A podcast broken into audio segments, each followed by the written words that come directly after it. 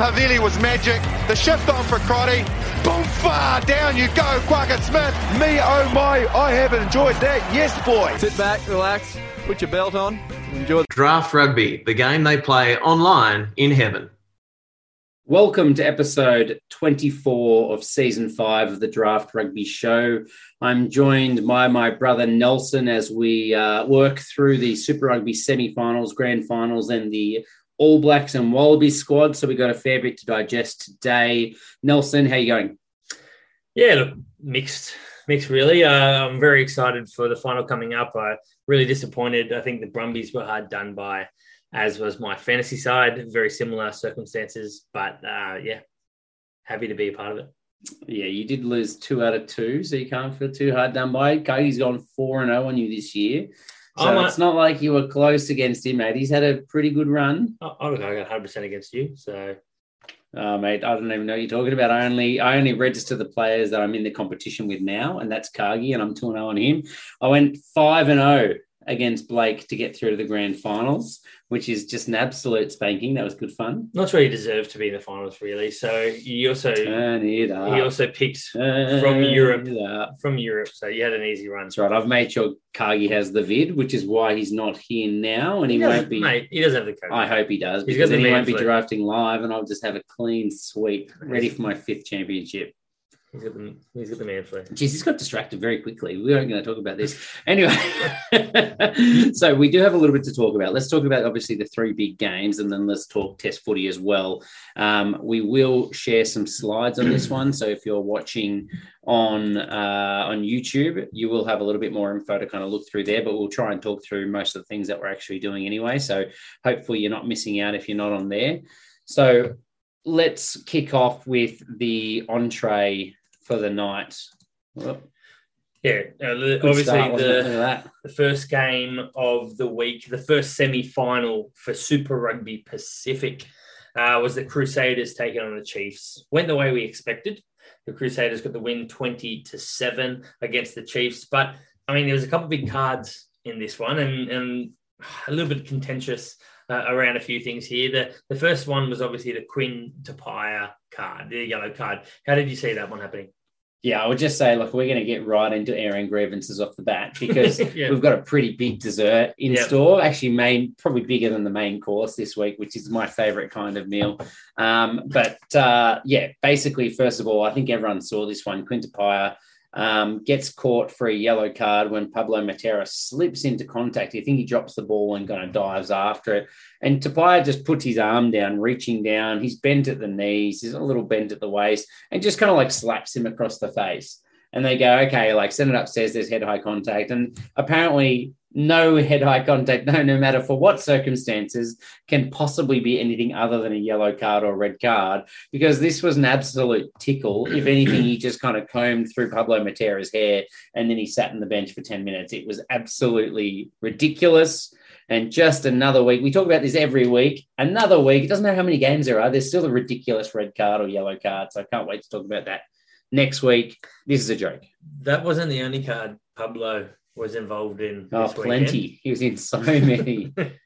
um, so yeah, look, the, the first of Pablo's two cards was definitely a. It was a team, a, a team uh, offense, right? Like he was the last one to get penalised, uh, and and there's, therefore saw himself sitting on the sideline. But then wasn't long before he got carded again.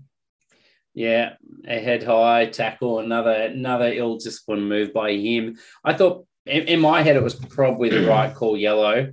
Um, but of course that means that he's had two yellow cards in a game, which jumps to a red, and he was off for the rest of the match. You got some pretty great stats. Yeah, well, let's talk about. You're going to talk about the review about why he wasn't benched. Yeah, uh, yeah. Why? Why he's not going to face any ban? So the the quote has come out that he won't face a ban because there's no pattern of concern. So Now, hold on. I would just say he's had four yellows this season. Is that correct? four yellows. Two of them are for uh, ill Team. discipline for teams. Yep. And one was a tip tackle and one was a head high tackle, right? So there's not really a consistent pattern there of anything, is there? Uh, except for being penalised regularly and being carded regularly. So You to- don't you don't get benched for your team giving away yellows, though. Like but if- not not for a ban. But if we if we talk about the yellow cards themselves, this one could have quite easily been a red card. Um, and I think if But it wasn't. But it wasn't, and they obviously determined it wasn't. So you can't say, well, it was almost a red. Well, there's, no, I mean- there's no yellow like one. I, I mean, well, we- we've talked about it before. They're not very consistent. The, he, oh, his, a joke. his, his previous one where on Pataya, in next to a ruck, tips him and dumps Oh. him on his head. Like that was red for that was one of the worst red cards I have seen at least this year, if not over a number of years. And he got yellow carded Mm. and didn't face a ban. So I'm sorry, there is a there is a pattern here. He has been he got away with it last time, and he's getting away with it again. There's clearly a pattern for me there.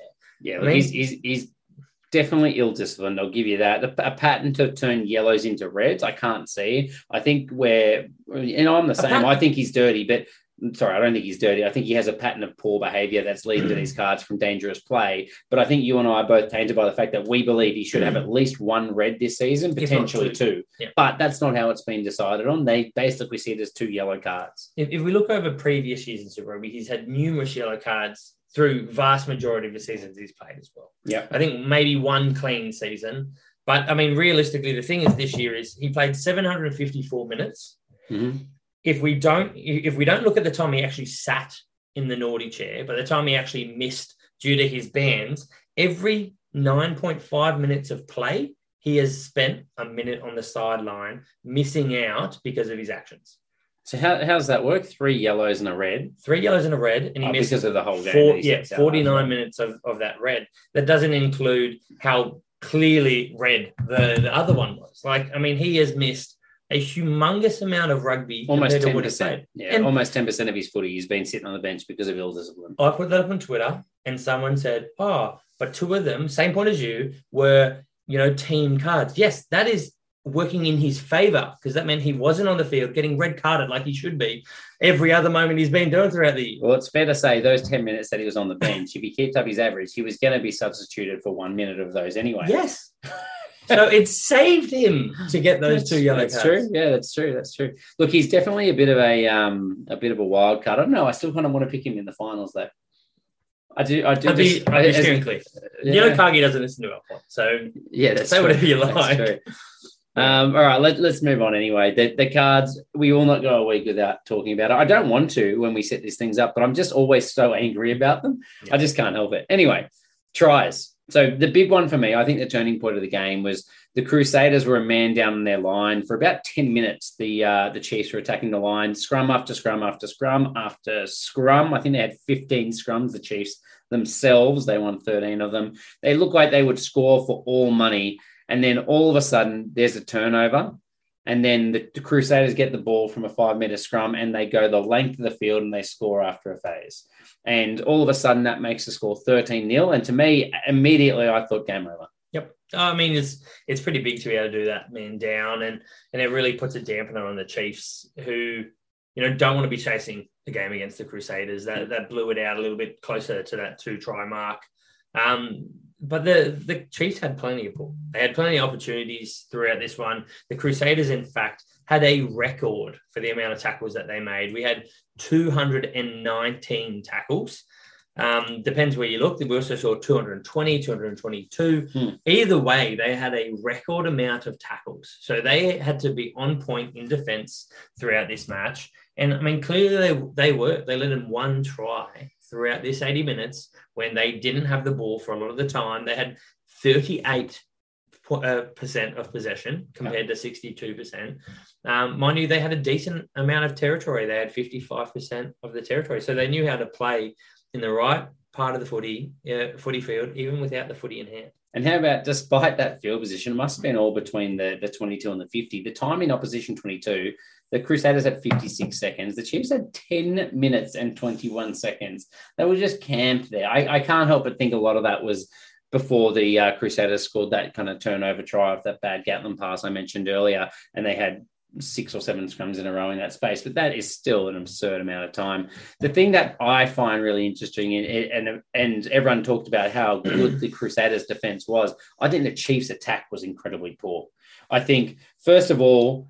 Uh, Peter Gasso how he didn't score that try, I have no Oh. idea. He gets the ball, and all he had to do was canter to the line. Instead, he's looking around like he needs to give the inside ball, slows down, and then there's a miraculous save from one of the, the Crusaders players. I don't remember who it was now, mm. but Man, what the hell? Just just jog to the line and put it down. Yeah, what the that- hell was that about? that really showed a lack of killer instinct. But they also had two, I think, two opportunities where all they had to do is give Low clean ball, and he was mm. scoring a try. And it was either a woeful pass or you know something ridiculous that stopped that opportunity for them. So they, they had the opportunities and they didn't convert it into points. I, I love how the I was looking for stats that kind of explained how one dimensional they were. My favorite is the Crusaders made 219 tackles, the Chiefs made 219 passes. yeah, yeah. so that means they averaged one pass per attack. And that, like, the ridiculous thing is, I think Mwanga made like 20 or 30 passes total. Sorry, not Mwanga, Gatland. Yeah. Like 20 or 30 passes. And um, I, I think, um, what's his name? Brad Weber made like 160, like almost every single pass. Yeah. So clearly they were either picking and going every single time or just getting Pass from the what, base. yeah, passing from the base to one of the loose forwards to kind of hit up. And it was like, I, I get it. The Crusaders have a lightning back line. They put a lot of pressure on you. You need to go through the middle. But surely at some point you have to put a kick Well- in or, or grubber or. We know, I mean, they picked Ioane at 15. We know how the Chiefs play. They, they play expansive footy and, and try to catch her out. And I mean, What was the point of having Joanna there? If that's how you're going to play the game, what the hell was the point It- of picking him? it makes no sense. No. So, I mean, realistically, it, it felt more, I'd feel like it wa- surely wasn't a failing of planning. They didn't plan to do that. Hmm. But when they got into that moment, they didn't have the people step up and anyone control that game like they needed to be controlled. Yeah, it was probably the first time in a long time that I thought for this season Gatland just wasn't able to direct the ship. Yeah. And I, I thought he's had an exceptional season. Credit to him. He's really Yes. exceeded expectation. But in this game, I just don't think they had the direction they needed. Um, I, I also love that um, the Crusaders had four line breaks to the Chiefs too, despite the tiny amount amount of possession they had. It just shows that they are the masters of striking at any opportunity. You know, you give them one chance and all of a sudden they break your line and score a try. It's just amazing how good they are with that kind of footy. Interesting. Interesting. Another thing for me, and, and we'll touch on a little bit in the, the preview of the, of the next week, but the, the Crusaders here had 13 penalties conceded compared to the eight for the Blues. Yep. So, yes, uh, don't get me wrong, they were defending a lot of the, The Chiefs, time. yeah. So the Chiefs, they they def- were defending a lot of the time, but they also gave away a lot of penalties. Um, and it, it is something for me throughout this year. They've been patchy. The Blues have been patchy as as well, but there's just not this clinical, clean Crusaders that I, I think at points, you know, we, we've seen this year, but were you know it seemed, seemed to be every single week in the But last few years. But I feel like that's always how it's been, you know, like the Crusaders and the All Blacks the same. They're always happy to give away a penalty, even a card, as long as they're not giving you points. They'll back themselves to hold you out. But as soon as they feel like they're under too much pressure, they just give away a penalty to try and kill the ball so that you don't get that flow. So I Do, feel do- like that do you is- think there was 13 of those penalties in this match? I think there was a fair few, yeah, because a lot of them were were on the on the line. Not thirteen of them, but probably half of those, yeah, Yeah, it's not a bad assessment. yeah. It's still, Um, it's still quite. I it's, mean, it's not a huge amount of penalties either. Thirteen days, like it's a little bit, but it's, it's not. it's just a lot more than than the Chiefs. Yeah, yeah, absolutely. It's hard to get penalised when you have the ball the entire game, though. Mm, Going inside, many players can do it? That's true. All right. Anyway, so exceptional defensive and counter-attacking strike power from the Crusaders, and it was a bit of a Richie Mo masterclass as well. Yep. Um, and then the uh, the Chiefs threw everything at them, but I think just a bit too one-dimensional on the day. The the following match after this one was the Blues taking on the Brumbies. Blues edging this one 20 to 19. Uh, to, to be honest, we don't I don't want to dive too deep into it, but the Brumbies can feel very hard done by here. They they started very slow, which you know realistically is, is probably what ended the, the result for, for me. But there was a halftime deficit of 20 to 7. So that's a, a big, big amount to sort of chase down.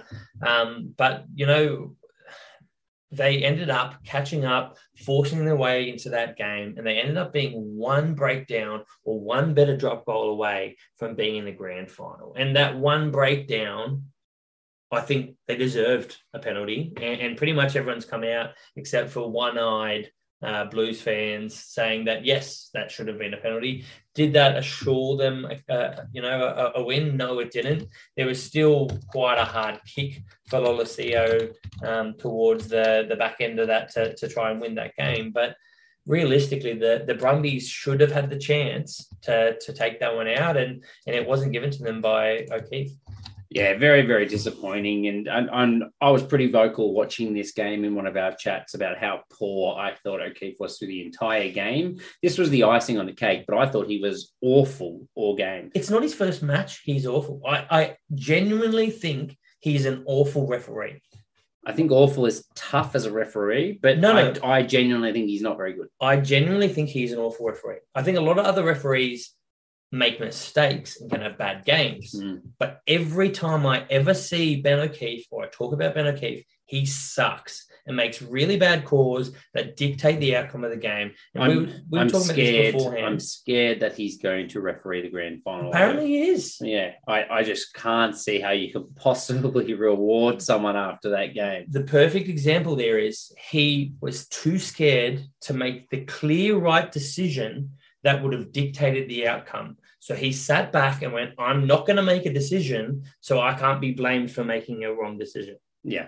But he didn't make a decision. So that's still making the wrong decision. Yeah. He had to back himself and make the clear decision there. And look, let, us let's, let's go on to some of the other calls. How about the cards on this one?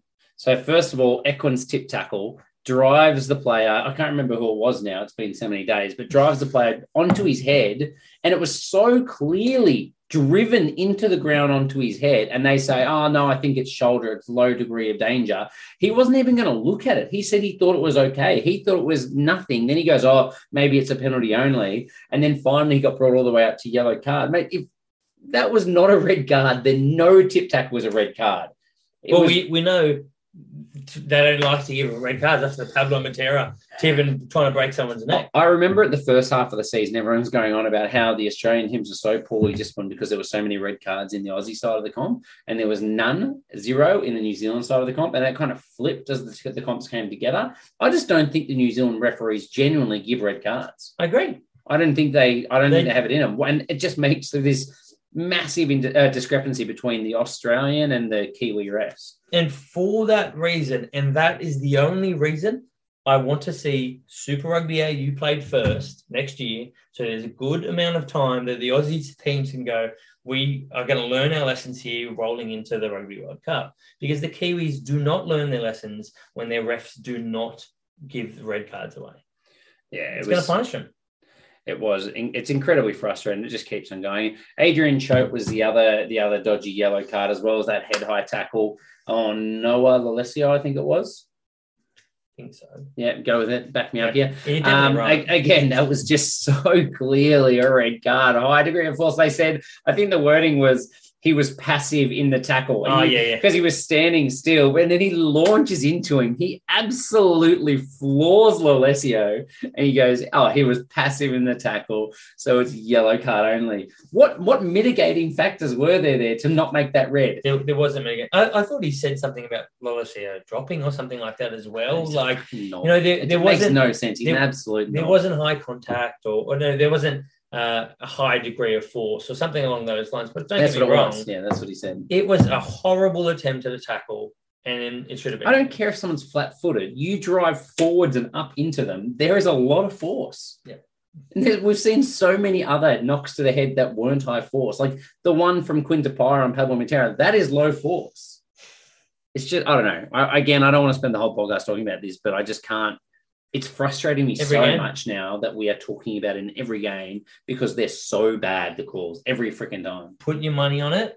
We're going to talk about it next week, and it's going to be what decides the grand final of Super Rugby Pacific in yeah. the inaugural year. Put I, your money I on I genuinely think it could happen. I was I was worried about that happening in the World Cup last time in Japan, and thankfully it didn't happen in the grand final. But uh, it's just awful. Anyway, let, let's let's talk about the footy. The first half I thought was the Blues masterclass. they went in and and took every strength away from the Brumbies, and they made it their own. Yep. Nepo Laulala for me was the best player on the field by a country mile. He should have been man of the match, hands down. He stole three scrum penalties off James Slipper in the first half alone, and they took another one early in the second half. He was absolutely immense. And I, I had no argument. Like, you know, normally in a scrum, like, oh, maybe they're not calling this the right way. Slipper's a phenomenal prop. And Nepo Laulala was just completely all over him. Can, can I air a little bit of grievance here? Go on. We're not using our own scoring system this year, No. and there is no points reward for that absolute brilliance. Mm. I mean that props that that is a masterclass from a prop, and there's nothing rewarded. Like Oh, we had, I think we're four in the draft rugby scoring system when we had our own. I think we were four or five points for a tight head. yeah, it was It was like, it was, it was huge. Well, win against the feet. It was massive. So, but uh, uh, that is someone who was undervalued in fantasy, but undervalued in terms of just people talking about it because he he really coming back into that starting side had a huge huge role in this blue squad. Yeah. undoubtedly. Yeah, I, com- I completely agree. I thought he was so good. And then you also had Tom Robertson as well. Um, yeah, couple of line out the line out steals Yeah. immense, particularly late in that second half. I know we're talking about first half now, but I thought he was phenomenal. They had two line out steals there as well. Yep. And then the breakdown, the Blues just for some, I, I have no idea where it came from. The Brumbies have been so good con, uh, holding their own ball all year.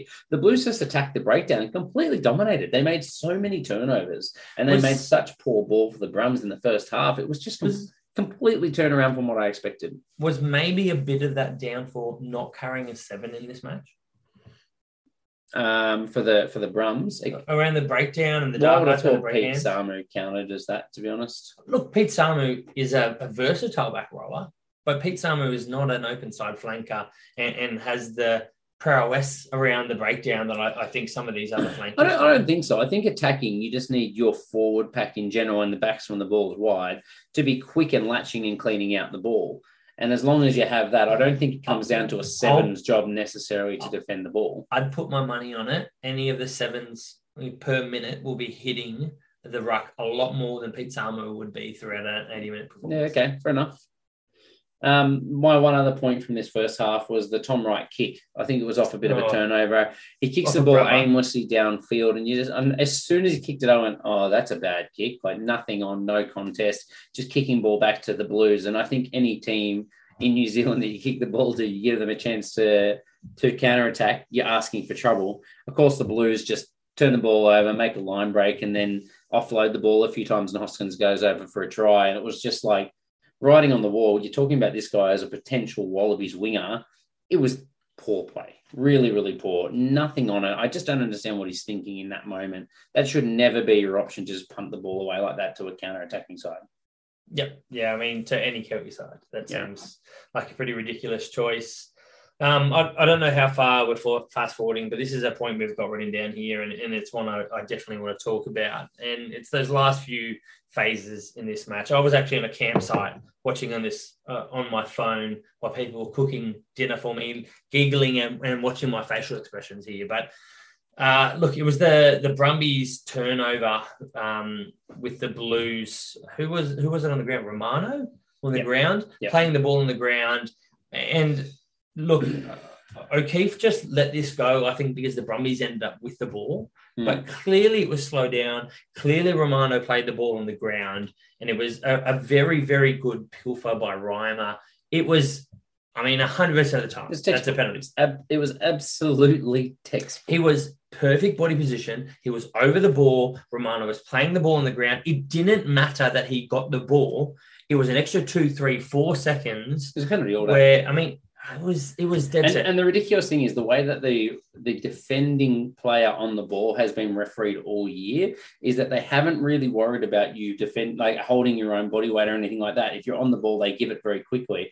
And they and he did the same. He actually awarded the Blues a very similar kind of opportunity, but less clear earlier in the match. And I thought as soon as he was over the ball, I go, that's a penalty. He's already given one like that. I was saying exactly. I was off the chair screaming at the TV at the point, but it was just I, I'm with you. It was. I it's now Wednesday, and it still infuriates me that he's butchered the Brumbies' opportunity to go into a grand final in New Zealand because of one of the worst calls. Can I can I also just say this point of view from an open side flanker? Looking at Reimer and what Reimer did in that moment, in his head, he's gone, I have given my chance, my team the chance to win this. Yeah. To get into a grand final. He would be stewing after that match just so frustrated, going, what else could have been done there for Hmm. to give us that opportunity? What he did was absolutely perfect and should be a hero moment. Instead, he gets nothing for it. Yep. Yep, exactly. And and yeah, I know we agree. It was 40 meters out in the rain, more or less dead in front, but 40 out, and he would have had to uh, Still to he kick would have it. had to kick it. But yeah, they deserve the opportunity. I'm, I'm gutted about that. And you know, there's the the other kind of Twitter sphere comments of like, oh, you got to be good enough to take the ref out of it. BS. Like I don't buy that at all. You got to win it. You got to beat a team by one point on the day. New Zealand, the, the Blues had won 14 in a row. Hadn't lost since their first game of the year. Hadn't it was in no. Auckland. Eden Park, Australian side, hasn't gone over there and won in like 25 years in any format of the competition. we'd never won any final match in New Zealand. it was it was so obviously a massive, massive challenge. I don't believe that you have to take the ref out of it. You just need a ref that makes a semi decent, mm. obvious call. Really, we talk about the fan base, we talk about the home ref, all these things giving the home side points. Brumby's going down by one. You know, you, you take away those points, and if this is a neutral ground, neutral ref, and it's a, it's a different outcome, and, and that's it is a frustrating thing. Hmm. Um, another thing that was a, a little bit disappointing here was that um, I don't want to talk about the knock on the other little like muck rounds in the ruck. I think we've whinged enough. no, I'm talking about Tom Wright. I was going to say the missed opportunities. Yeah, let's talk Yeah. about the things that the Blues, the Brumbies did stuff up. That they had the opportunities to win this one, and that's, Two clear tries. More, more Should have scored two more tries. One was Tom Wright being held up over the line with men outside him. All he had to do was make the pass. He gets held up over the line. All he had to do was pass, and they're probably going to win. They It- put it out there. it was a defensive masterclass from Para franchise though. Like he, he was outside in the passing and looking like he was drifting off, and all of a sudden he incredibly quickly hmm. hit in and just shut down the space so quickly. And I think Tom Wright had looked up and seen how wide Para Mm. franchise was and went, I can just step in field here and I'll score. And he just covered the ground so so quickly. So I can you could see what he was thinking. But to not score in a three on one is absolutely criminal. So that that hurt. And the other one was obviously Banks. Banks on the line break down the right hand side has Tom Wright outside of him. All he has to do is draw and pass. So I think he got around his man, and then he had enough time to straighten his line up to take the fullback out and then give the pass to Tom Wright. Instead, he drifts over to, off to the side of the field, takes all the space off his winger, and then gets tackled out by the by the fullback. I think again. No, no, I think there's Beauden Barrett in that case. But like, Yep. like, what what are you doing, mate? You're meant to be the incumbent Wallaby, and you can't beat a two on one when you like. He's a player with pace. He makes these opportunities all the time.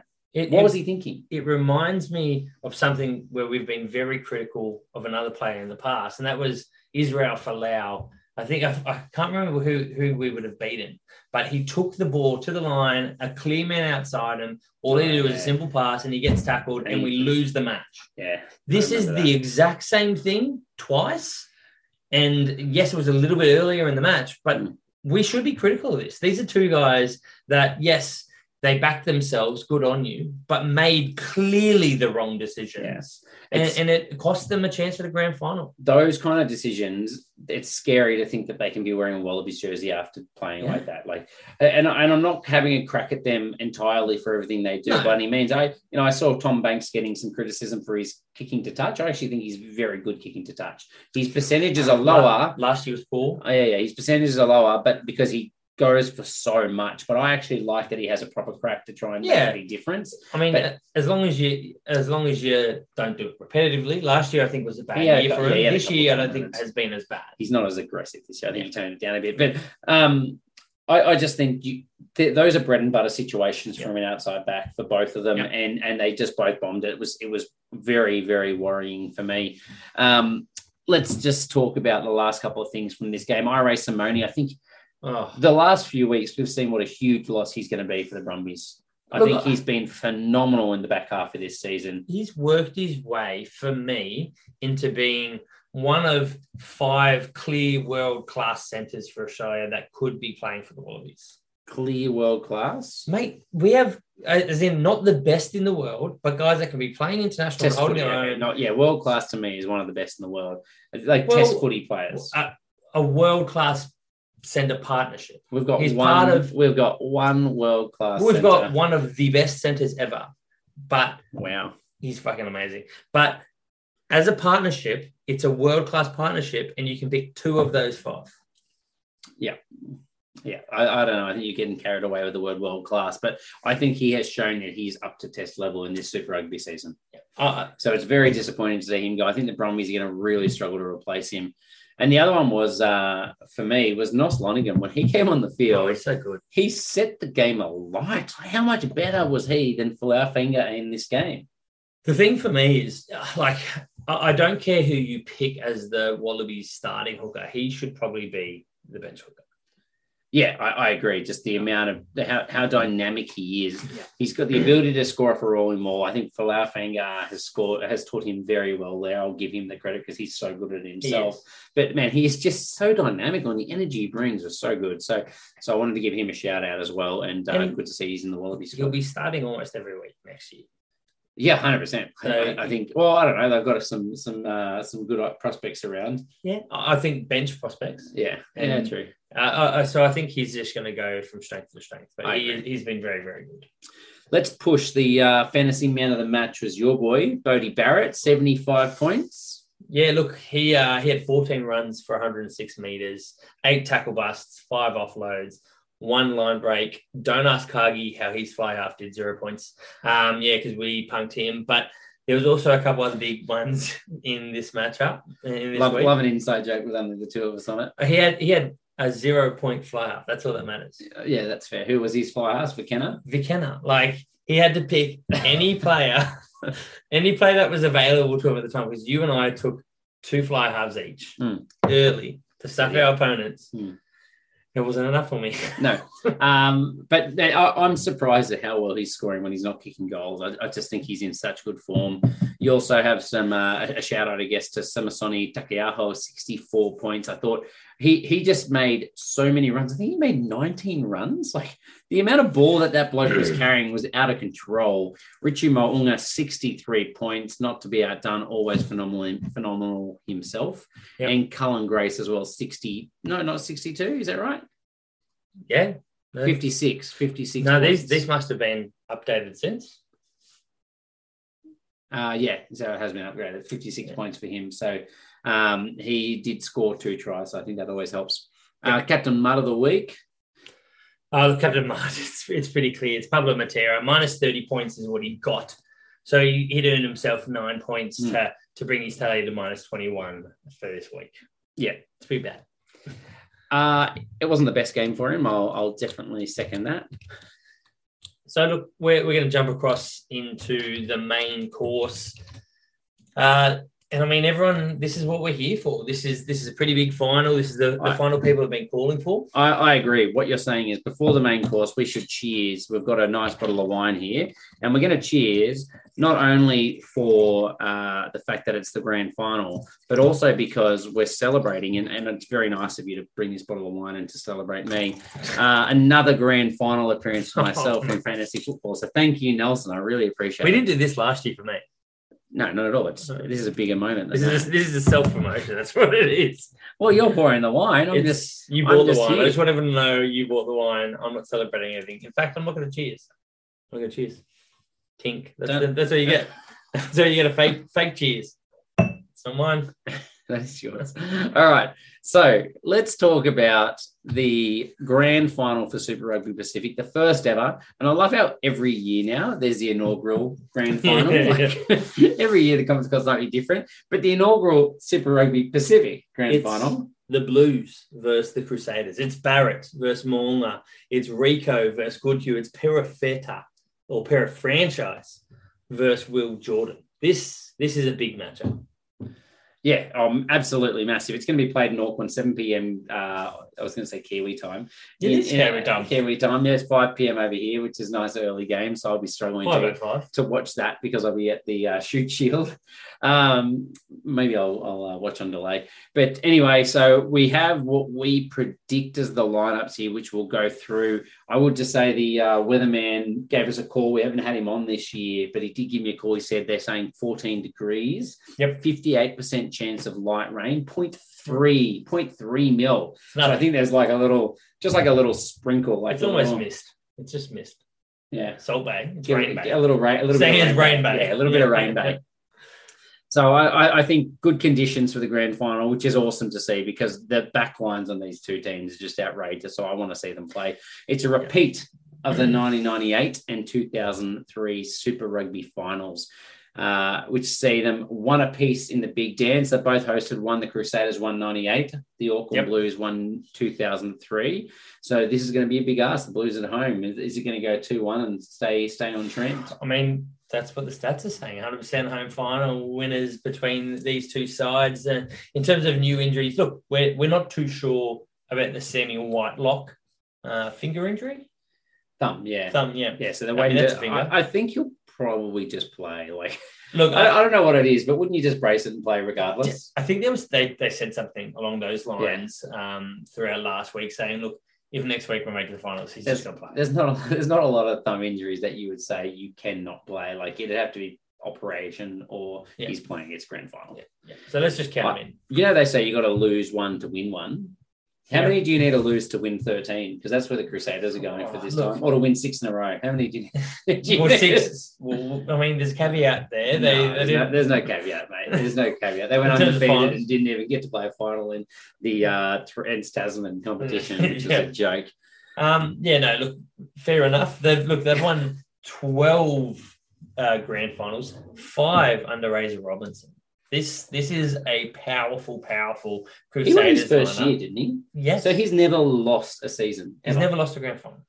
outrageous. Never lost a, a season that he's had finals involved. But yeah, look, the last matchup between these two sides was the Crusaders versus the Blues. Uh, and it was Crusaders 23, Blues taking this one out 27. The Blues actually uh, had a 24 to 10 point lead before the Saders defied that Scott Barrett red card and, and found their way back in the match with the Sevu Reece double, um, getting them within four points. It was almost like that red card woke them up, and they were just not quite switched on before that, despite the the massive, uh, I guess, uh, stakes of the game. it, it feels like it's one of those arguments people have against the 20 minute red card that it seems to wake teams up and they win and it doesn't seem like a punishment in that sense i'm a, i'm an advocate for the 20 minute red card don't get me wrong but i mean it does make sense when you see how often a team that gets that 20 minute red card comes back and wins it doesn't seem as big a team punishment but Hmm. it was that thing that you know really kicked them into gear uh, you know I, I think in this match Yeah, obviously they're not going to be hoping for needing the same no punishment. definitely, Although Pablo. Matera, if he has his He way, is on the field. Wait, is he going to play more than 10 minutes? Because he's probably going to get a card I, I'd say play more than ten. every 9.5. Let, let's say, uh, look, the, the other ones, no new injuries from the weekends just gone. Um, we touched on the Pablo uh, assessment there, but other than that, everyone all good, other than obviously Sam Whitelock. They're going to see if he's going to come back. I mean, we, we were just talking about their last matchup. You forgot about the finale of that match. Oh, the- sorry. the end of it. Go on then, mate. Go on. There was a, a Mounga loop pass that hit uh, Gardner, um, not Angus Gardner, Dom Gardiner, um, I think on the chest, um, who took himself to the line. They were about to snatch that win, but it was brilliance in the heart from Rico and, and Papali'i that managed to hold him up over the line. No Papali'i this week, but I mean, there is a Rico Ioane, and, and there are a lot of players in this blue side who have stood up throughout the year. So if it comes down to these final moments, we, we know the Blues have been able to close out these tight ones. They've done it against the Brumbies. They've done it against the Crusaders here. They've done it against the Waratahs, kicking field goals in two of those in the final moments. Mm. They know how to close out a game, but they also know how to let a team back in. This is an example of it as well. They they had a clear 24 to 10 point lead here that they let go. They had a, a, a clear lead against the the Tahs that they let go. They had a clear lead against the Brumbies that they ended up just scraping the the win. So I mean this is this is a big one here. So in terms of, of any other players returning, Yeah, so I mean, they had Bryce Heem get concussed in the quarterfinal. I, he didn't get selected for the semi. I wonder if that was purely just because they wanted to name their team at the start of the week, and obviously he has to go through his protocol. So I think he's a potential uh, uh, option for this week. They had Tamati Tua on the bench last week. I just think that he should at least be above him if he's on the bench as a position, a player that can cover the centers or the outside you- backs. do you put him over AJ Lamb? So Uh, look, there's I- an issue around that. I, I would say they would if he wasn't concussed. But AJ Lamb's had a couple of exceptional games, and I think that they would probably just try and stick with like for like at this stage of the season as well. He, he does give him that cover. I mean, if you if you're talking about AJ Lamb and Zarn Sullivan, you know, two back three players um, as well on the bench. There's although that's your best players in the in the squad, Mm. doesn't give you the same you know finisher of, of Heem. You know, Yeah. coming off the bench covering multiple positions. Yeah, yeah, exactly. And then look, the other ones you mentioned Papali'i having his um, appendix out and that they won't be here. They're still not ruling him out. Him and Caleb Clark with his hammy as well. The coach refused to say they won't play. Keeps going, oh, we'll leave it, you know, until Wednesday, you know, work out if he can play or not. Let's just say now he's almost definitely not playing. He's not Either of them. They're, but they're not playing. I mean, as a There's coach, no way Papali'i's playing after the operation, but Caleb Clark surely not. look, I mean, as a coach, you, want to keep the other team guessing, and Hmm. this is a clear example of that. Yeah, I think that's all. I think it's a bit of gamesmanship. Now, can we buy tickets? No, so I mean, there was what was it five home games last year in New Zealand? Not a single one sold out. Two against um, Australia in Auckland, where this is being played. Not a single game sold out. Do you know how long it took for this game to sell out, Harry? Uh, four days. Less than five hours. Fifty thousand tickets in less than five hours. Yeah, it's good to see the Auckland crowd actually get behind their team because it's been a long time coming this grand final, and and I don't think they sold out a single gra- a game against uh, any side with the All Blacks last year, despite it being the basic Yeah. New Zealand home of rugby. So this is the biggest crowd they've had there in a long, long time. I think it's looking at being a record crowd for Eden Park. Look, it's been a decade since the Crusaders, uh, since the Blues have looked any good. Yeah, They yes, Probably no, it, it was yeah, it was about a decade, I think, give or take. But look, last year not included, but we didn't have a, a true final. So, I mean, it's been a long time coming, and this is a fan base starved of some silverware that actually matters. Yeah. not like their uh, you know plastic cup they got last year. Yeah, that's right. Look, I, I, was trying to look at where the Blues could attack the Crusaders. Um, on screen, we've got what the teams were last week. Obviously, we've mentioned the possible changes. There's not a lot there. So I think that's likely going to be the starting side.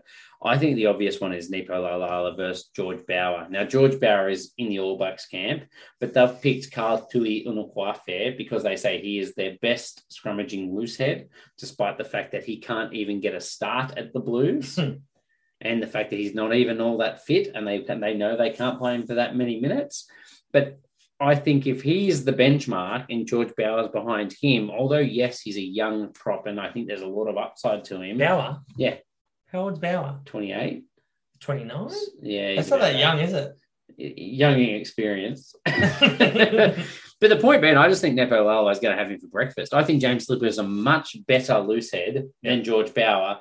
And I think with hmm. how dominant Laulala was, he is in absolute form. He's a wrecking ball at the scrum. Sorry, we're both wrong. He's thirty. Oh, wow. Yeah. Anyway, let's not spend too much more time on that. But I, I think that's one area where if I was the Blues, I would genuinely be going for scrums and just calling Nepo to Yeah. just run over the top of him and try and just grind down the game that way.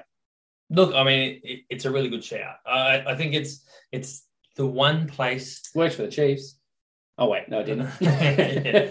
No, but like, it's definitely one place that the Blues, you know, have the ups on Yeah. the Crusaders here, and and it is yes, we're picking Laulala, who you know he fell out of form and fell out of favour for the Blues throughout this year after I think it was a card, you know, mid midway through the year, and Yeah. Last week found himself back and and It was all, know, it was all because. Ethan de Groot just dominated Ofa Tu'ungafasi there in the in the quarterfinals, and I think that's when Nepo stepped in and all of a sudden short up their scrum. And they went, "Oh yeah, that's right, he's pretty good." yeah. He's- the, he's man mountain, yeah, the Yeah. man mountain. He's actually pretty good in the scrum. So I, I think that's a huge opportunity for them. Um, and then I was looking across the back lines, and honestly, I'm looking at the matchups, like you said, Richie Mo versus Bodie Barrett, Roger Tuivasa Sheck versus Vili, Rico versus Goodhue.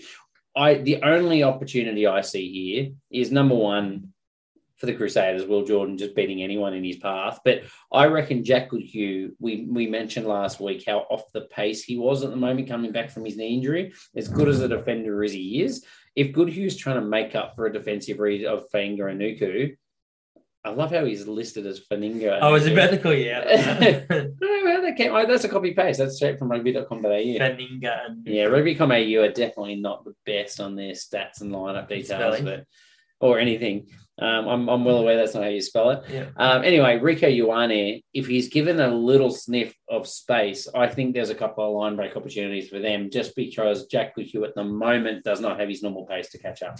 I think that's it. The the Goodhue being slightly slower, playing Anuku, who we saw throughout the quarterfinal, making some very incorrect defensive reads.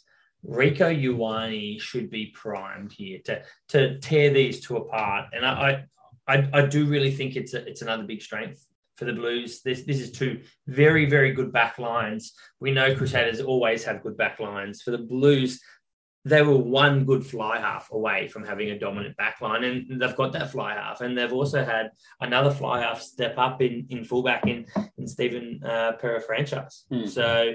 They, they've somehow got these two fly halves now filling these roles, which is the thing they've been missing for so long and helps them unlock all that talent out wide. No Caleb Clark, but they, they just have so much power throughout this back line. And, and we know the Crusaders and what they can do. You know, Goodhue, All Black, Havili, All Black, Fainga'anuku, finally in the, the squad should be getting some game time. Sevu being dominant for, for a number of a number of years, and Will Jordan could become one of the the you know biggest best All Blacks of you know all time. Really, he is that bloody good.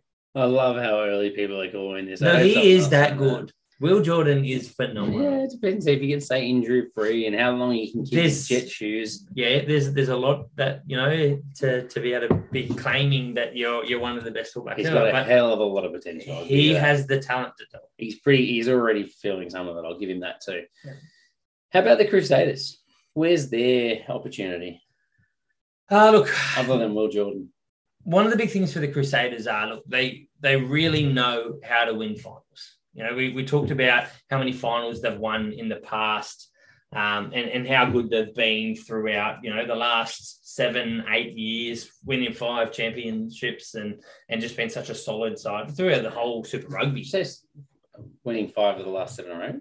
Well, it's the last five. It's five of the last five. Yeah. Yeah, no, but I said how good they've been for that Oh, okay, period of time. The, Sure, the few yeah. years prior to that as well, Yeah. not, not getting the wins. But um, I mean, Razor Robertson didn't come into a, a mud side that took over. He did. They were pretty average They- that's under Todd Blackadder that's a pretty big call.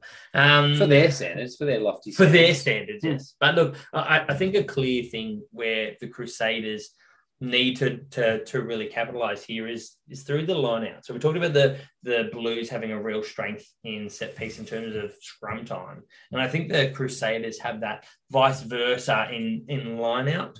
Um, time if you if you're looking at Goodhue Robinson as the two second rowers for the Blues compared to Scott Barrett and compared to Whitelock if he's available, that is definitely a stronger um, line out for the Crusaders, significantly stronger. And I think it says that how much they need Whitelock as well to just kind of solidify that. Barrett, I think, has been exceptional through the finals as a player that I think sometimes doesn't quite fulfill the potential and the, the, the credit he's been given. Yep. I think he's been fantastic the last two games. So he obviously needs to keep that form up. But Whitelock, I think, is a really big key for them. And, you know, you compare it to the likes of the blue side. Josh Goodhue only got put into the starting position for his second game in the semi-final and Tom Robinson's been playing six for the majority of his Super Rugby career. So How many how many locks have they lost in the last two three years? They're really quite good locks. yeah, exactly right. I think Sam Darry is another young player coming through for them that can't get a start at the moment because Luke Romano is just the perfect finisher. But it's just it's crazy to think that they can just completely can change this lock bearing, and it wouldn't surprise me if it's not Goodhue and Robinson again. To be honest, it could be Tucker. Tucker could get slotted again. Honestly, I wouldn't hate to see Tucker and, and see someone like Tom Robinson on the bench who can cover back row because last week they carried what Tucker and Romano on the bench. Yeah. So it look it, it would be a, a pretty ballsy move to chuck Tucker in, I suppose, over Big Source. You know, with Big Source there last week and, and them getting that win. But He was very good last week. He's not getting dropped. he was good last week. But he hasn't been that all year. No, he hasn't. He hasn't been that all year. But look, realistically, for me, this comes down to if the Crusaders are forced to make 200 plus tackles again this week against the potent Blues attack, that we've seen throughout this entire year with the, the you know the the Beauden Barrett direction that they've had in 2022 it could be a time that we get to see again the Carlos Spencer esque flipping of the bird to the Crusaders as the Blues take out a championship here. You cannot give those opportunities to the Blues and give them huge amounts of possession when they have this back line, they have this, you know, strong, big forward pack. The the Crusaders definitely need to make sure they're in this game and they've got ball in hand. I've got a big question. Yep. Who from the Blues lineup gives like who flips the bird? Who's gonna flip the bird? Yeah, yeah, yeah. Who's who's the guy? It's Rico Ioane. Yeah, I was thinking that too. yeah. but I think it might be more like like a bit Yeah, subtle. it's, like- a, it's a crossed arm leaning to the side, and you could just see out of the back of his arm. I'm not, I'm not liking what the camera's doing. It's, Yeah. it's censoring us. You, you just get a rude finger sticking out the back Yeah, of the crossed it'll, arm. be, it'll be subtle from him. You can't see it on camera, but everyone in the Crusaders side can see it. yeah. All right. Uh, as we always do, mate. It who- could be Akira Ioane. Who's your? Just blatant. I was thinking he was my. blatant two fingers. Basically. blatant two fingers. Just sticking it right up, So basically. it's the Ioane brothers. it's one of the Ioanes, if Yeah. not both. I could see maybe per franchise just having that cheeky. I don't know. I don't. I don't think it's in his character. No, he's, Yeah. he's trying to play good for the ball players Yeah. as well. All right, who is your fantasy man of the match for this game? Who's going to score the most points? I don't think you want to hear it. It's uh, it's Beauden Barrett. He has been so pivotal in, in the last couple of weeks, and he really has shone and grown in leaps and bounds in these few weeks. And to, to say, I'm, I'm picking Richie Mo first, so don't tell me that. and that's what I said. That's what I said. Like honestly, Beauden Barrett these last two weeks, as you said, not kicking. Doesn't matter. He has been so pivotal to their side. And last week was in the rain, in a you know, dire attacking game at points, and he still did what he managed to do. No, he's due a down week. He's definitely due. a The other week. option for Oh, me, no, you, don't, you don't get do, two. do you want me to say it? No. If, oh, if you don't say it, I'll say it. Okay. I got. I'm thinking. All right. I, I think the top scorer. Yep. Will be uh, Will Jordan. Yeah, it's cool. It's not bad. So I'm thinking Will Jordan just he's the guy that when nothing is on, the Crusaders throw the ball to him and he'll make a line break and four tackle busts. So you know he's going to play 80 minutes. I think he's got that X factor that means that he's just going to have the opportunity to score more than any other player in the back line. And I think if there's any any sniff of an open game, it'll be him. Do you know his average in the last two weeks? 120.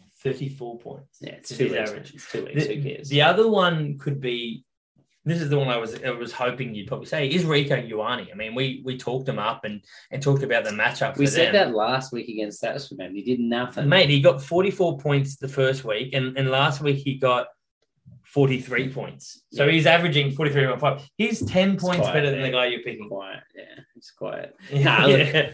And this time he's he's versing a slow Goodhue and a Fanning and a Unuku who no one's ever even heard of. I mean, Goodhue's got to be better. Goodhue's got to be better than Satcher, though. But he's sure. slower. yeah, it's true. All right, look, let's let's press on. Uh, your tip. Who you got? This is tough. Uh, I'm gonna just should I go with my heart or my head? Uh, head. No, I'm gonna go with my heart.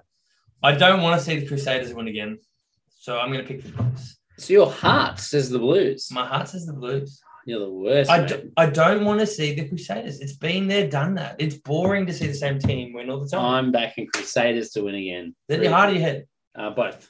I fucking love the Crusaders dynasty. It's so I- good. I if love against the Tahs, I want them to lose, or the Brumbies, I want them to lose. But Crusaders Blues? No, I don't care that New Zealand rugby's putting all their money to the Blues. I want Crusaders to go again. I think the Crusaders have had their time, and we need to see a fall.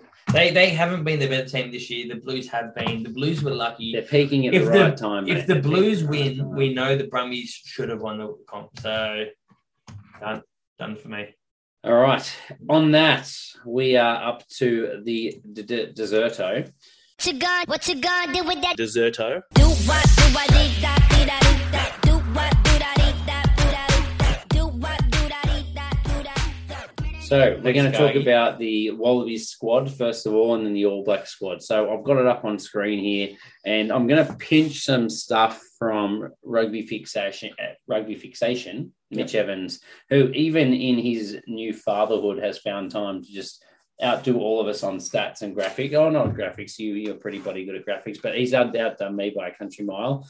So let's go to by position. Yep. And what do we got here? So hookers, you got Folau Fainga'a, Lockie Lonergan, and Dave Porecki. Who's just starting for test test one? And is there anyone unlucky to miss this squad?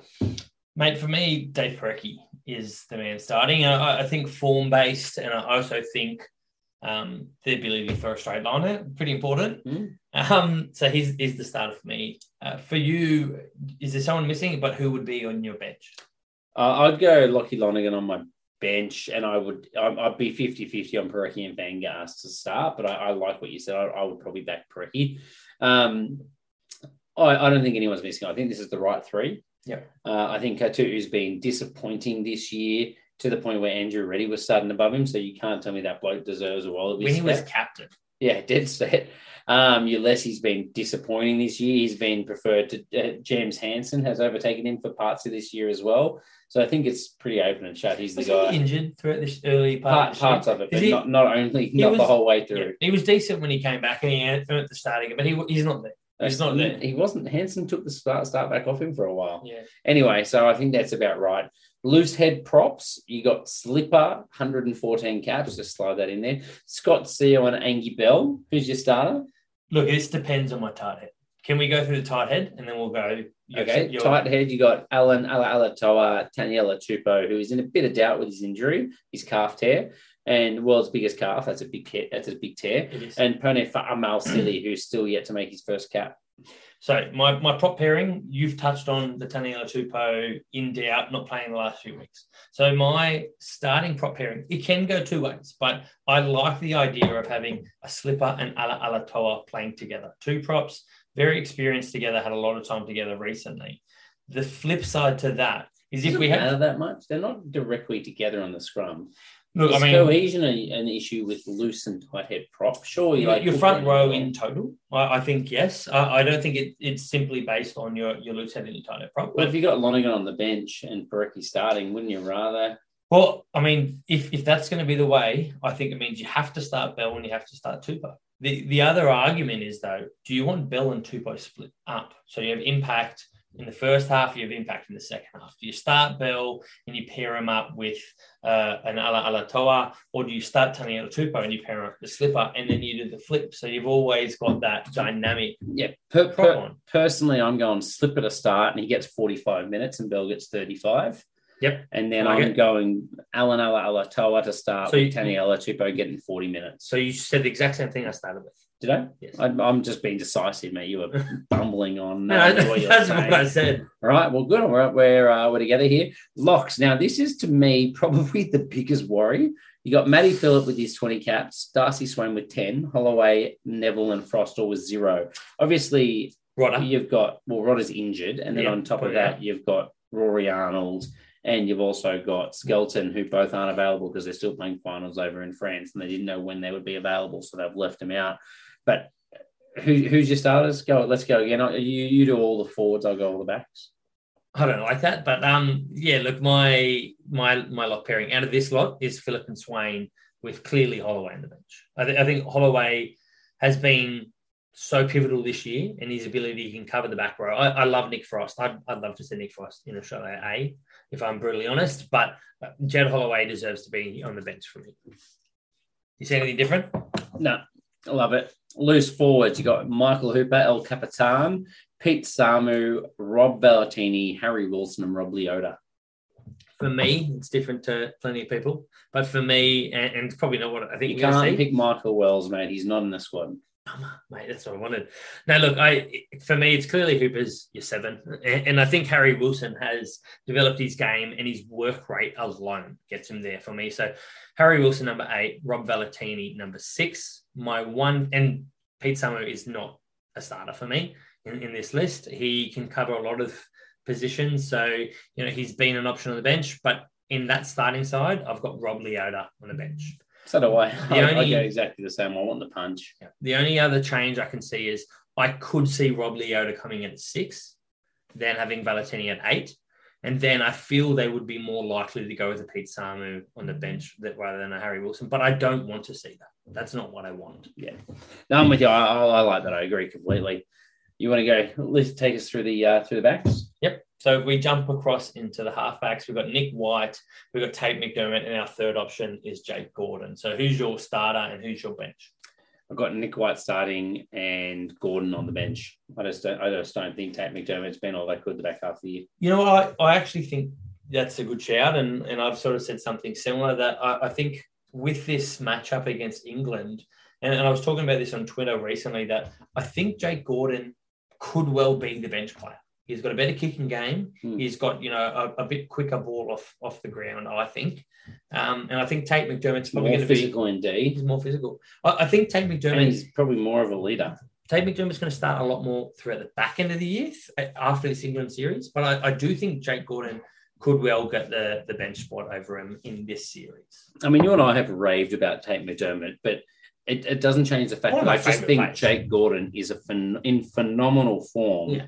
And he's earned his spot. It's taken him so long, but he's just gotten better and better and better with age. It's similar to Nick White. You know, Nick White was always stuck in getting his shadow, and then he finally kind of came back and was the main man. But Gordon has been exceptional.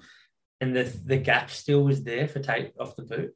And, and England, you need to be precise with your kick. Yeah, I agree. If we jump across into the fly halves, we've got three here. We've got Quade Cooper, we've got James O'Connor, and we've got Noah Lolesio. Yeah, um, we're, we're expecting O'Connor is fit, right? Like they said, if they were if they made uh, the semi final, he probably would have played. So with all of them fit, I, Quade Cooper worries me. I'm not sure he's the answer for next year. He's the oldest player in the squad. I think he's 34. I don't believe that he's our World Cup fly half. And if he's not our World Cup fly half, honestly, I would rather not ever see him again in a Wallabies jersey. He and I'm be a- saying he that. could be a stain. You know, you bring him on late to finish off a game. No, I don't want that. Um, I would just rather James O'Connor have 80 minutes or no. I, I, I mean, I do agree. I, and I love how good Quade Cooper was last year, but I just think if he's not our starter at the World Cup, I don't want him in the squad other than to coach. One, and- one caveat on him, he was good, but he had Samu Kerevi. Yeah, exactly. And that's what we're going to find out this year because we're going to have James O'Connor at 10. Yeah. Look, I, I, I totally agree. I, I, for me, it's James O'Connor to start. I loved Quade Cooper last year. Throughout his good performances last year, I thought he was settled and stable. I Yeah. didn't think he was anything special. He was settled and stable when he had Kerevi outside him. And, and for that reason, at the age he is, I don't think he needs caps between now and the World Cup. If he's going to be able to do that role in the World Cup, if we need to rush him in last Mm. moment, I, I think we need to be developing He's a guy if there's an injury to one of the fly halves, you just Yeah. rocket him straight in. Yeah. no matter how much he's played. Yeah. But Noah Lolesio, you know, needs development time. We have other flyers that need development time, and thankfully we have A to Yeah. do that now. But I, I, like the idea of James O'Connor being a starter. I, I agree with that. Yeah. Now we jump across into the centre pairing, and I mean, although there's not a lot of caps between these guys, there is a, is a very, very solid dynamic pairing here. It's very exciting for me to see this amount of talent that we've got in the centres. We've got Samu Kerevi, we've got Hunter Paisami, we've got Lenny Ikitau, and we've got Izaia, Izaia Perese. Now, this has chopped and changed for me throughout the year and, and over the last 12 months, but who is your centre pairing? Well, first of all, Samu Kerevi is inside centre because No he doubt. was, I think he played five tests last year and he was nominated for World Player of the Year. Yeah. Like he, played, he played five tests. And he, to be he was that good. He was hands and head and shoulders above every other player for those five tests. Yeah. If he played all year, I think he would have won. Okay. I hands down. I know, I know there's some exceptional French players, but man, he was He was dominant. absolutely outrageous how good he was. So he's my inside center every single day of the week. He plays 80 minutes for the rest of his life.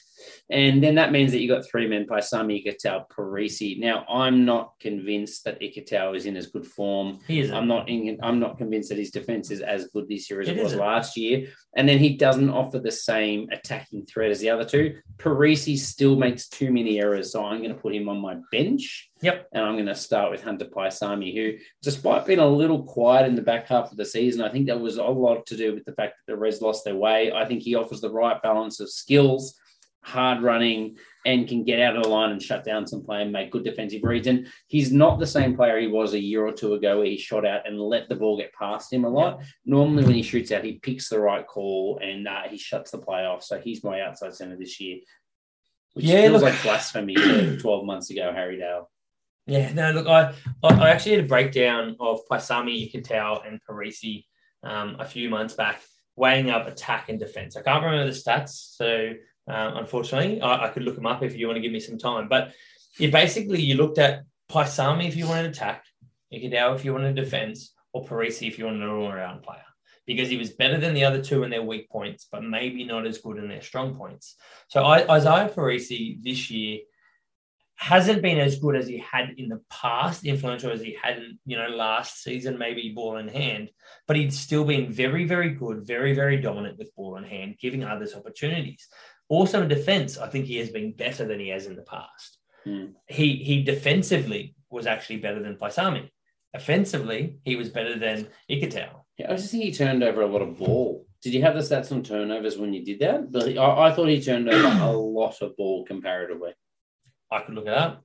Go on, you, you, you work that out. In the meantime, I'll go through the outside backs because let's be honest, Perese on the bench could also play in that position. Um, you've got Marika Koroibete, who we're both going to put on left wing. I'm not even going to ask you. Uh, then you've got Tom Banks, Jordan Petaia, Andrew Kellaway, Tom Wright, and Suliasi Vunivalu. Vunivalu, they're talking about having him in the camp so he can develop faster. So I don't think that he's a real chance for test one at all, which means that you're then deciding between Banks, Petaia, Kellaway, and Wright for two positions. Now, I've been critical critical of the Brumbies two players there and uh, and how they go about their work. I don't think Petaia is a starter yet, so one of them are going to get a run, and then Kellaway is going to be on your right wing. So I think it's probably going to be. It's more likely to be Banks at fullback, Kellaway at on the right wing than it is Kellaway at fullback with Tom Wright. Sorry, it's more likely to be Banks at fullback with Andrew Kellaway on the right wing than it is with Kellaway at fullback and Tom Wright on the right wing. So I'm going to go with that. Banks, Kellaway, and Marika Koroibete. I've got the stat for you. Yeah. The average between the three outside centres, zero balls turned over throughout the year. The most between those three outside centres, zero turnovers throughout the year, apparently. From No, stats. that's yes, that's that's not right. It's the stats. But if Yeah, but I, I'm If putting we this talk down about- to the, the stats that Ultimate Rugby shows Yep. does not accurately show. that's fine. so I'm not saying I'm that, but I mean, in the slightest. he definitely lost some ball. But Ikitau, 84% tackling. yeah, Perese, 80% tackling. Paisami, 66% tackling. He did miss a lot of tackles throughout the year. wow. So that for me, I mean, if you need the punch and attack, but you don't want to be uh, as You can't be not an outside so that you can't be. So, I mean, you, you're trying to convince me again that it's Lenny Katau. I'm convincing him it's Perese, mate. Well, I guess look, if you want him to be a starter of the World Cup, he's got to start now. That's the truth. I don't know who I want to be this start of the World Cup. I'm talking about on form currently. Right. Ikitau's been quieter. Perese's been very good in attack, but he's also been good in defense. Ikitau's been quiet in attack. So, I mean, he's the winner for me, Perese. And I, I can see him coming off the bench, sure. But he needs to have some good game time and given the chance to earn himself a start in this English series. Yeah, look, look I, I definitely see your point. I think it's a very close call. Let's uh let's just give a, another shout out to Rev for this uh, Yep. this sheet that he put out as well. It's least cap, most cap, and the preferred fifteen. I think he's basically got the team that we said. Yeah. He has Ikitau at thirteen.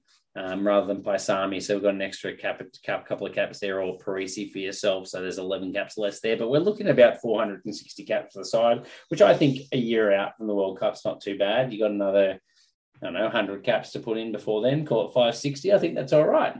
It's not bad. Like it, it really isn't bad. And, and look at that's that's including Porecki as your starting hooker, and and Porecki's my starting hooker now. But it doesn't mean we don't see a Folau Fainga'a. and we're not saying Slipper starting with his 114 as well. So there's an extra 98 caps over Bell as well.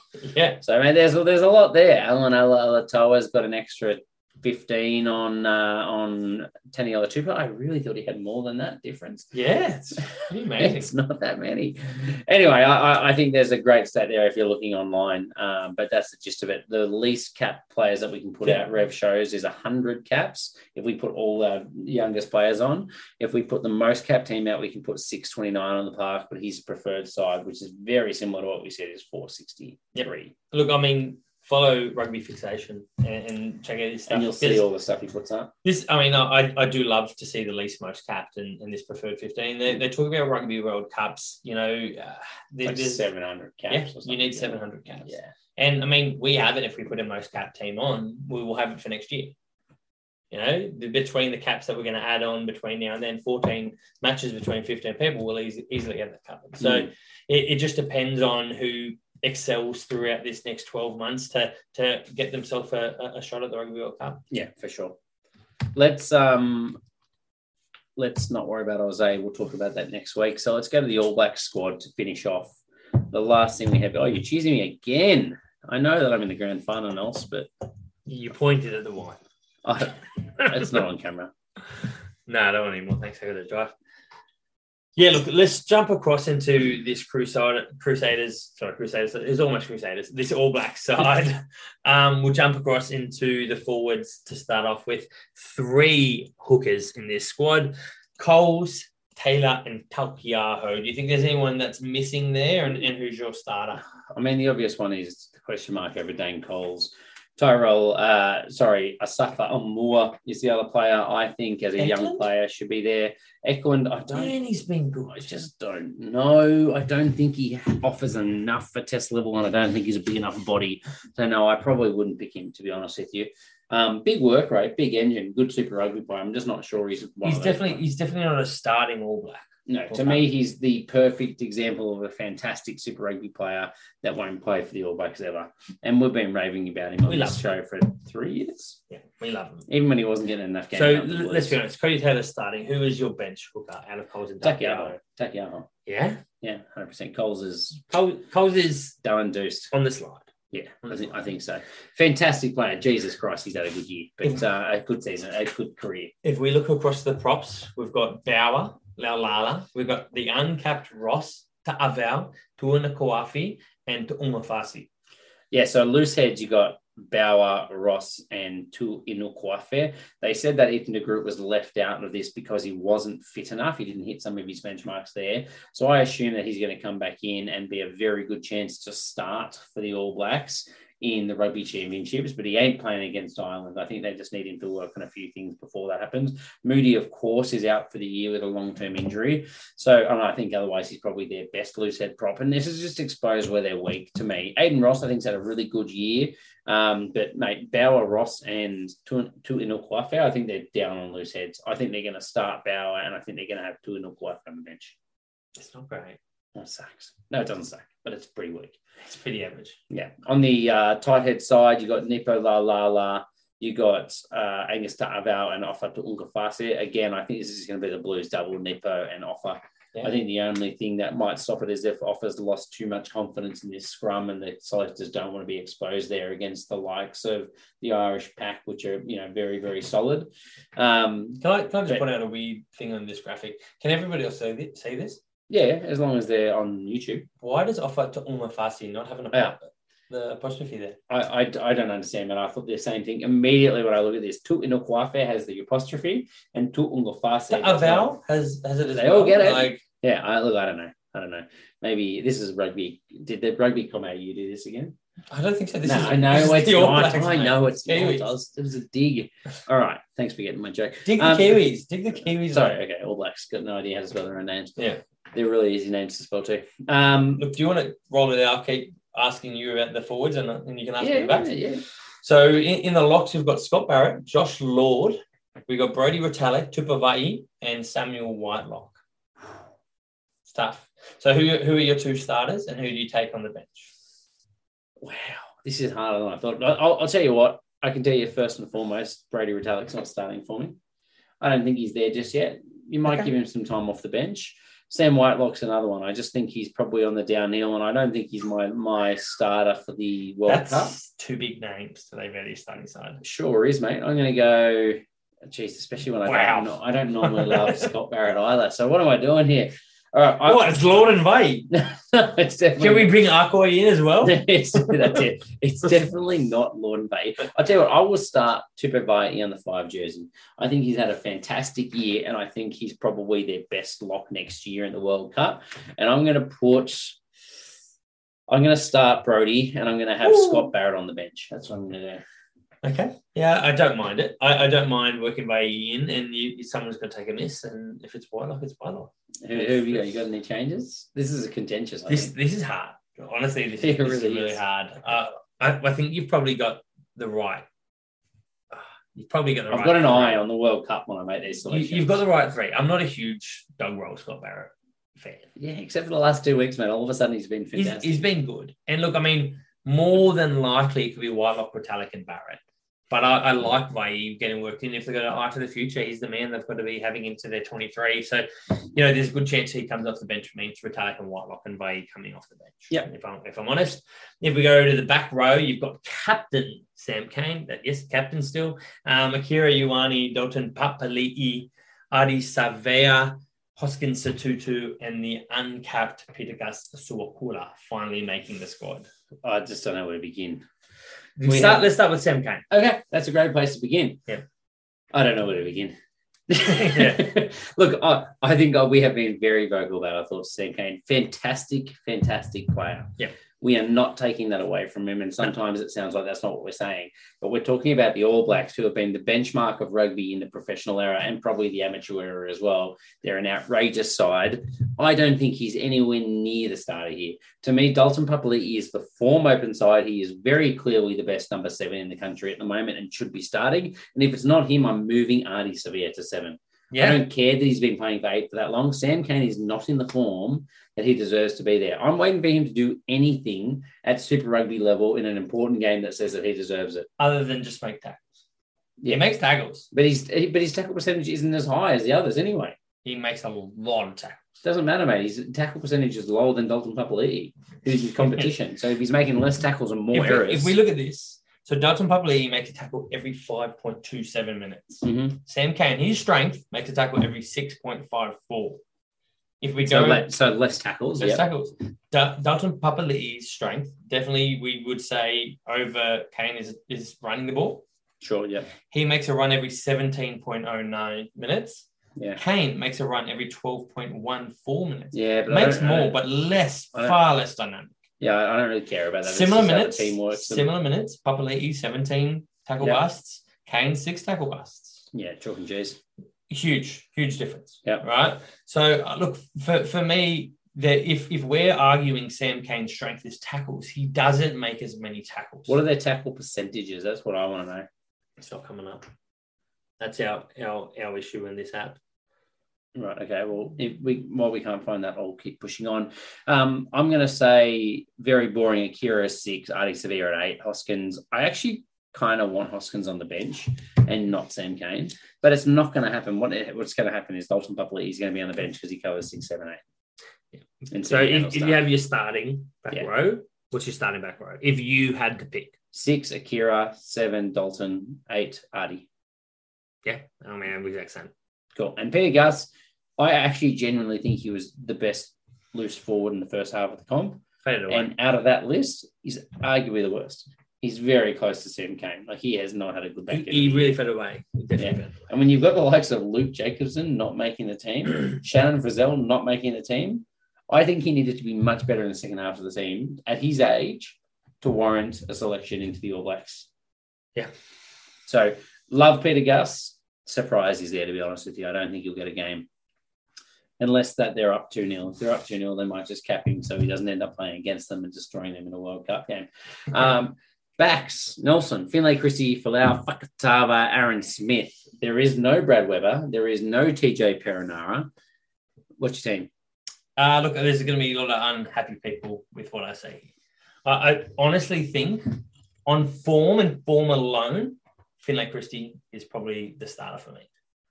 I think Folau Fakatava has shown he is clearly the man to come off the bench in terms of how dynamic he can be and, and exciting he can be. You can play an Aaron Smith for 60, 70 minutes. You can throw Folau Fakatava on, for, for, Fakatava on. You could probably do the same for Finlay Christie. So for me, I, I think if you want to have a guy getting some experience, playing and leading into the World Cup next year, you've fought Folau Fakatava to be eligible for the All Blacks. He is the man that's clearly on the bench for me.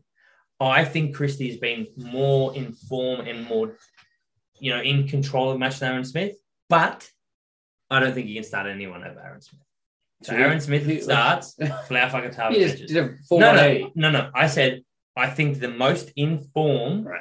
halfback is Folau, uh, Okay, Finlay I'm with you, I'm Christie, with you, I'm with you. but Aaron Smith has to start. Yeah, it's his black and It's Aaron Smith to start. Yeah, I mean he has to Yeah, because of his experience, even though he is not in And the they've, form. they've even said they couldn't pick Brad Weber as well because they they could only pick two or three out of Aaron Smith, Finlay Christie, Brad Weber because they didn't want three like for like halfbacks. Yep. And then they had to pick between TJ Perenara and Folau Fakatava as the dominant kind It's of running. Fakatava. And it's Fakatava for that role. And and I get it. I, I think that's okay. So I've got Aaron Smith, Fakatava on the bench as well. so you've said the same as me. Yes. Yeah. Except I'm not going to talk up Finlay Christie as much as you did.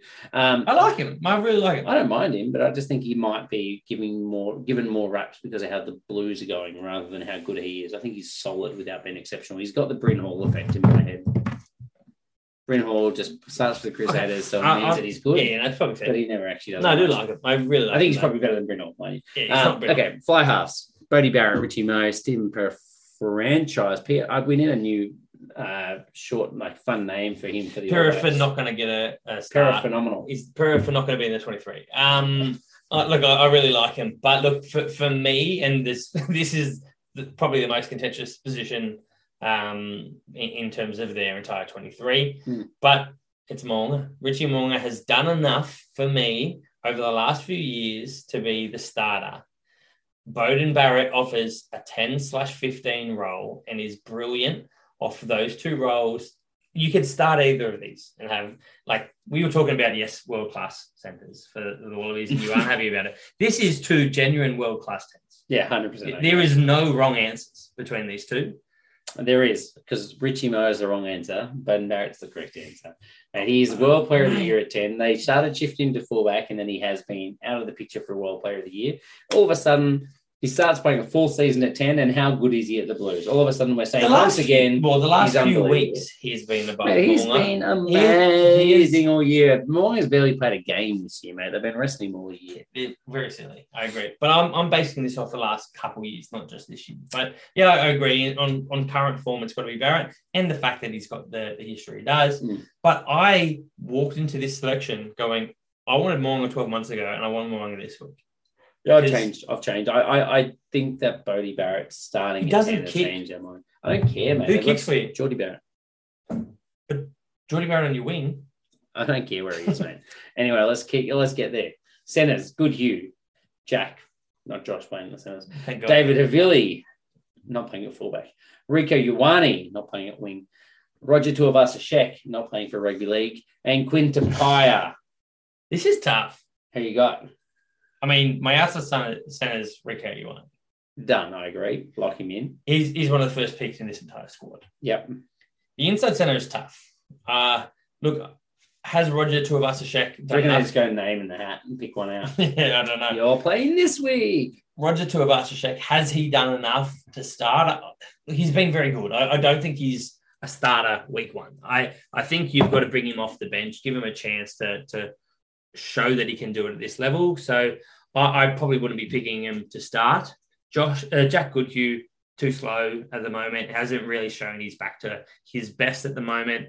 Quinton has been very good, but I'm just going to have to go David Havili. David Havili, and I can see it in your eyes. I don't think you agree, but David Havili and Rieko Ioane probably would be my starting centre pick.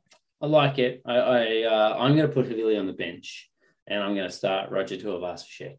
You, with, with something I've said all year, and I've changed my mind because I don't think he's there yet, and you're doing that. Yeah, hundred percent.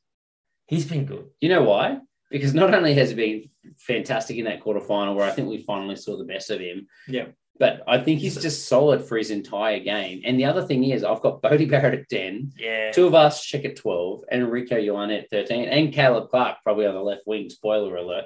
So I just think that the cohesion of that back line is so bloody good, and just let them keep playing together. And I'm thinking again, I'm thinking, who's my 12 at the World Cup? We know It the is. problem with Avili, and the problem with Avili is he's not dominant enough in contact to be an international 12. I think Again, of well- check has the better ability to get through not- contact and get over the ad line. So the the thing there is we're not picking No, I am. next year. I'm picking my team for first test this year with an eye on the World Cup. And, and that's what I'm doing. And that's why I said Roger Tuivasa-Sheck to work his way into this No. starting. So I, I would I just disagree. man. I'm just No, starting. So that's right. I, I, I could I can see him starting, and I, I've talked him up. Or I talked him up before we saw him take the footy. Yeah. I, I'm a big fan of Roger Tuivasa-Sheck. I don't know if he's done enough in the eyes of the selectors to start game one. It could be game two, it could be game three, but I think someone has to be that inside center role. For me, it seems odd to go Quinn Tupaea, you get game one, but then we're going to give Roger Tuivasa-Sheck the next couple. So that's why I've But that's the thing. Rog- Roger's also never going to be on the bench. He plays 12 or rugby league. Like he's not. He's not on the bench. You're not I becoming mean, a specialist. at, at the moment, yeah. Well, I mean, I, I don't think he has to be a specialist 12, but we haven't seen him in rugby. Is. You're not putting this guy that's learning rugby union. out No, I think at the moment I'm saying I don't think he has to be on, on his skill base. Yeah. But in terms of what he's what he's been able to do, I, I, I agree. He needs he needs to have that that time in, in 12, and that's where he's at. But look, I, I think Havili's probably game one and Tuivasa-Sheck's game two. Taken like it. over. Yeah, I, I don't mind that either, to be honest. But I'm going to go RTS. Outside backs. Let's finish off. Jordie Barrett, Caleb Clarke, Lester Fanga, Anuku, Will Jordan, and Sevu Reece. There's one name that has to start, and that's Will Jordan. That's a fullback for me. Wow. Yep. He is too good to not be their starting fullback. I just, I- I'm just moving to the bench, mate. Like, sorry, to the wing. He's starting. Uh, look, I, I think that's what will happen. But Will Jordan is out and out the best player in that back five. Hmm. So if you need Jordan Jordie Barrett there to kick, you need Jordan Barrett there, Jordie Barrett there for other things. Well, tell me, tell me the rest of your back line, and then we'll discuss. Sadly, Jordie Barrett's not the winger that we we to, to to complete this argument. Sure. But look, it, it's Caleb Clarke versus Fainga'anuku versus Sevu Reece for one spot. Um, So who's on the other wing? It's not Jordie Barrett, is it? So who is it? So there's two spots then. Well, if if I'm picking, Yeah, you're telling me your team. This, ah. this, this is the this is the exercise. At the last position of the are we picking what I'm going to pick, or what Yes, do you think pick the All Blacks you- going to pick? what- pick what you want, mate. Pick Jordie Barrett's on the bench. Okay, and then who's your starting wingers? You've got Will John fullback. You got Leicester Fainga'anuku, who's done enough to take one for me. Not experience. I'm just going off. That- and that's after you roasted him last week for his two tries he let in. Correct. Caleb Park and Sevu Reece two. Mate, I want the I want the All Blacks to lose. Um, clearly, no. Uh, look, you have to start Jordie Barrett fullback, and it's Will Jordan on one Oh wing, wow! and it's Will Jordan on the wing now. yeah. No, I'm saying this is what it should be. I just want him to be fullback. Like You're all over the place. if I pick him first, where he deserves to be, it's fullback. Right. Then I'm feeling the wings. But if we have to make the best three out of this, he has to be wing, sadly. Right. okay. Um, but he has to play. And who's play. on the left wing? He can't be the guy that can't defend. um, at the moment, it's probably Sevu Reece for me. At the moment, we haven't seen Caleb Clarke for a little while. He hasn't been, he you know, missed a little last year. Um, Sevu has found his way back into to some of the form we've seen him in the past. So Caleb Clarke, Can I can I interject? no mate. Because you you've said your piece. Let me interject. yeah. Okay, so my preferred team, which I know will not happen, is Jordie Barrett at 12. Beauden at 10, He's Jordie not- at 12. He's not there. Man, he is. He's bloody good at inside centre. He's a giant human. He has the kicking game to complement Beauden, and he's an, um, an, an absolute Adonis of a human in D and attack. Like he is their 12. Long term, if you want the best team, you've got Beauden at 10, Jordie at 12. Let them run around together. We've been talking about this for like five years. Yeah, it's probably That's fair. just that's just the best team there is. I just don't He was playing in a crap Hurricanes back one. He's Yeah. still freaking amazing at 12. No, look, You put him in the All Blacks, and he will be unbelievable. And that fixes your problem. Will Jordan goes to fullback, and then you can put, I would put Caleb Clarke and Sevu Reece as my two wingers. Yeah. But I know that's not going to happen because No. I know the All Blacks coaching staff have been interviewed about this, and he says, look, I guess it's one of the cases where the Super Rugby side and the All Blacks team doesn't see him in the same position. So he said, "Oh, you know, Jordie, if you're going to play 12, then you better be bloody good at it because there's a lot of competition." I think he is, but that's not the point. I think there's no way in hell they're going to play him at 12 because Yeah, that's basically what they've shown. And it's just another reason why I think Foster's and uh, Nufty. Uh, no, I shouldn't say that. I would love to talk to him, but he. I, I, that's why I think he's not the best All Blacks coach option that there is. Yep, that's fair. Um, I would pick Caleb Clarke at 11, Will Jordan 14, and Jordie Barrett Has- 15. Has Caleb? Cl- He's been very good this year. He's he's not playing at the moment through injury. yeah, I mean, yeah, I don't care. He- picking him. He was he left last year to play sevens and took a slow start to get back into some. Oh, man, he was year. fantastic in the middle of this year. And then Leicester Look. A month ago, we said Fainga'anuku. Uh, like I would be He's saying just a Fainga'anuku. liability in D. And That's- Sevu Reece is a right winger Mate- to me. He's not a left winger. A week ago, before our pod, you thought he it wasn't his fault in terms of those defensive And rates. then, I and then I pointed it out learned. to you. And then I Yeah, learned. no, I taught you. Yeah. So that like could that be a one off? I don't I don't assess it that much every week. Is is he always that big a liability? No, look, I, I was it 'cause he had honestly, slow good even there? even without that, I would still put Caleb Clarke above him. Yeah. I actually think Caleb Clarke was the breakthrough player of the year a couple of years ago. two years. He's unbelievable as a player. I think he's better than Leicester Fainga'anuku, hands down. So if he's fit and healthy at 100%, I'm picking Caleb Clarke. It's probably fair. Good. I'm glad. I'm glad we agree. All right. Uh, any big? can I point out the one thing out of this? Yeah. Most years we talk about the All Blacks, we would be locked on 99% the same. No. I reckon we would be very similar. The problem is always the fact that they have way too many. No, no. players. the problem is they've had too many play, talented players, but they have stuck with consistency, and that is what's made them so good. The same guys have played week in week out for years on end, and that is what's made them so good. They haven't just rushed, you know, the hot new thing, the shiny new player into positions. That's not what they've done. But at the moment, we generally don't know in a lot of these positions who they're going to pick. Yeah, uh, look, I I think they will. I could tell you, I reckon with third within two players. Will you pick more than what the Wallabies would I for game one? more? Are you going to get them more correct than the Wallabies? No, I think both pretty, pretty similar. Let's write it down and let's count game one. The starters barring injury. I'll tell you. I'll tell you who it's going to be. It's going to be George Barrett at one, Codie Taylor at two, Nepo Laulala at three. It's going to be Brodie Retallick and Sam Whitelock in the locks. That's not what you said. You said Vai. I'm saying who they're going to pick. Yeah. Akira Ioane at six, Sam Cane at seven, and and Ardie Savea at eight. It's going to be Aaron Smith at nine. It's going to be Beauden Barrett at ten. It's going to be twelve. Will be David Havili. Thirteen will be Rieko Ioane. Left wing will be Caleb Clarke. Right wing will be Raw Jordan, and fifteen will be Jordie Barrett. I reckon that's what they'll pick. So do I. There you go.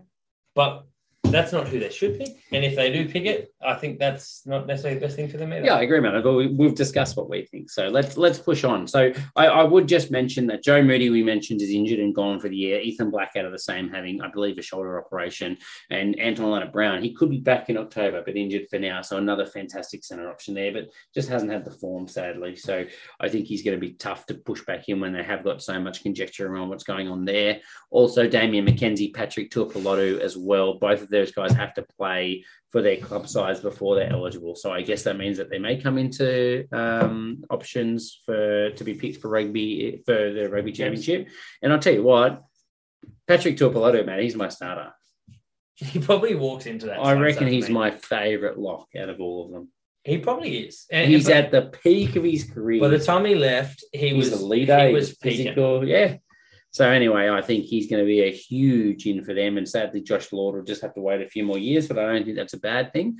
Um, and Damian McKenzie, man, he's your utility on the bench. He's still freaking amazing. It just depends on. Do you carry him over a Mounga though? Well, let, us not. Yes, I would over. Uh, uh, over mean, you should- Richie Mo. You shift Bodie Barrett to fifteen, or you shift. It depends. It, de- it does depend on the makeup of the whole twenty-three. No, so we, we, you we won't go into that. It's too too far. You don't do that.